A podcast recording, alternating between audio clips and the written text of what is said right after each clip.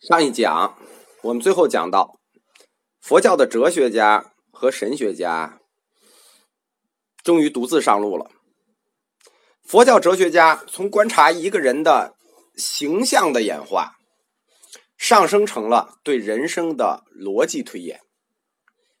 这个过程就叫哲学化，从具象到概念，从运动的本身到运动的逻辑。这样做，正面意义是什么呢？一个人的人生就被样本化了、格式化了、概念化了，进而就可以从概念上升为自然律，就变成了一个自然规律了，形成了定理。这样就为后面一系列的佛学论点的展开提供了理论平台。但是这样做也有缺点，缺点是什么呢？是太不严谨，不是不太严谨，是太不严谨。既没有给出人生这种格式化以后的理论的适用范围，也没有给出一个足够的理论弹性。因为你人生一旦被格式化、被定义化、被样本化，就会陷入一种绝对，就是你的人生就是这样吗？一定是这样吗？反证法只要举一个例子就够了。你还承认不承认世界有离散状态吧？你还承认不承认世界有概率状态吧？你不承认是吗？我举一个例子：试管婴儿，这个灵魂是怎么跑到试管里头去的？前生是怎么爱取有的？解释得了吗？好，十元名色，这是十二因缘里最重要、最重要的一环，就是轮回这一环。十元名色，轮回不能被阻止吗？十二因缘没有给出阻止的条件，就是我说的，它缺乏理论的弹性。那我就给杜蕾斯来做一个免费广告，叫杜蕾斯时刻，挡住你轮回的路。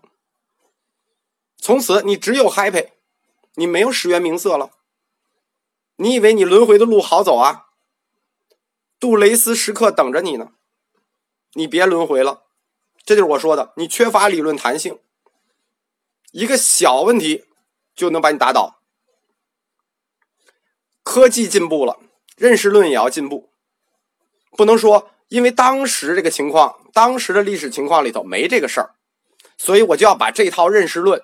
当真理永远继承下去，继承到永远，甭管你科技怎么进步，你的认识论怎么进步，我就非得绕着一个圈儿往老概念上去套，拿老概念来解释新事物，非得解释圆了。这样做没有任何意义。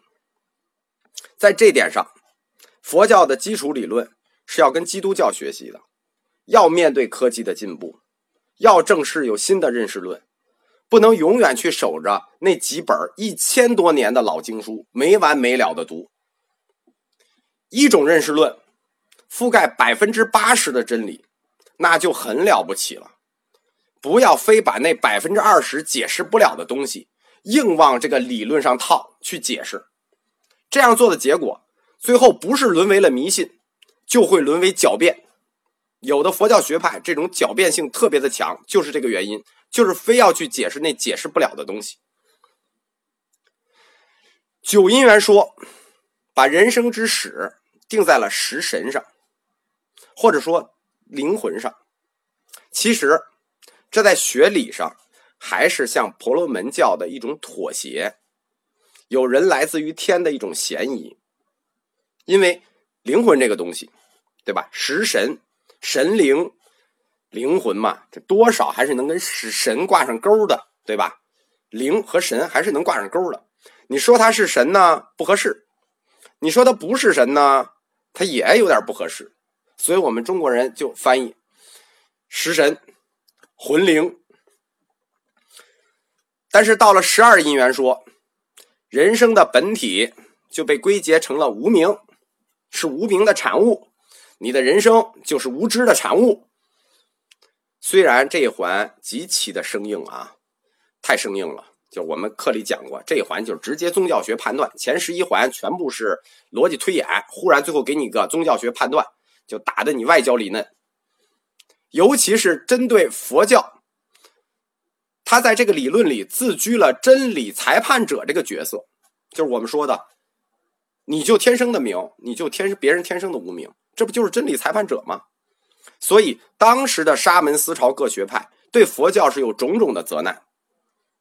但是，佛教终于，它在理论基石上，就是我们说啊，就是人生之始是无名，是实实就算了，尤其是无名这个理论理论基石上，它跟婆罗门教的神造人、神创世说，彻底划清了界限，就是就是亲不亲阶级分了，彻底划清了。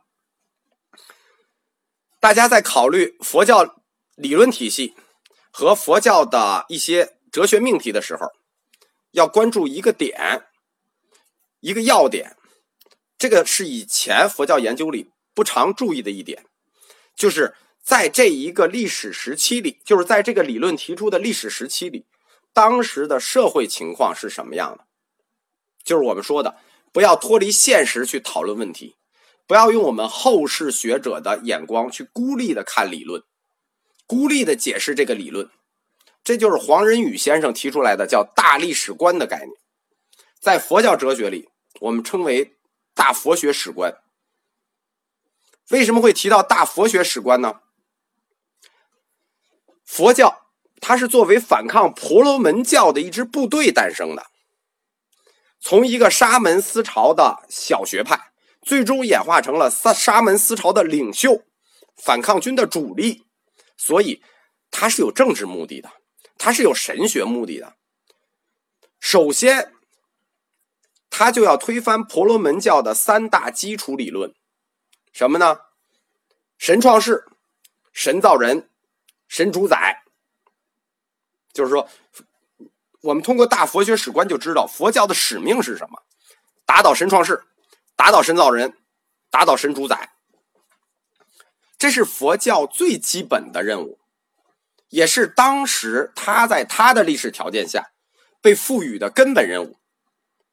包括就是后面的原生法，包括我们现在学的什么中观唯识，这不拉不拉的，这都是买一送一了，这都是很久以后的事情了。这属于佛教理论武器库的升级。它的原始武器就是五蕴十二因缘，五蕴十二因缘这个理论。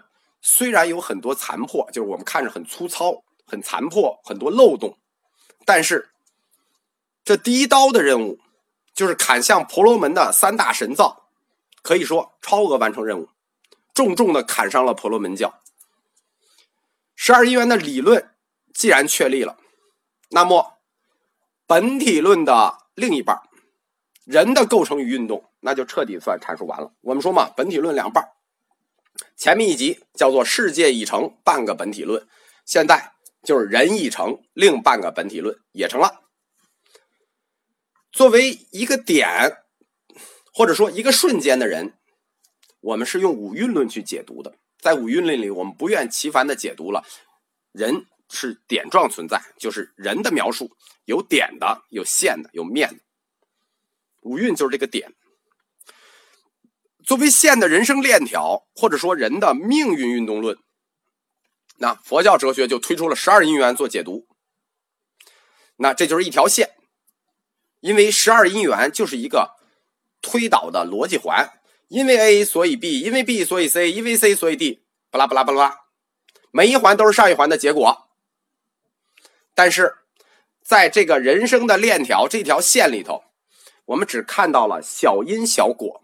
什么叫小因小果？因为 A 所以 B，因为 B 所以 C，没有看到大因大果。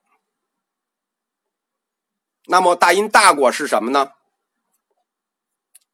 我们下一讲讲。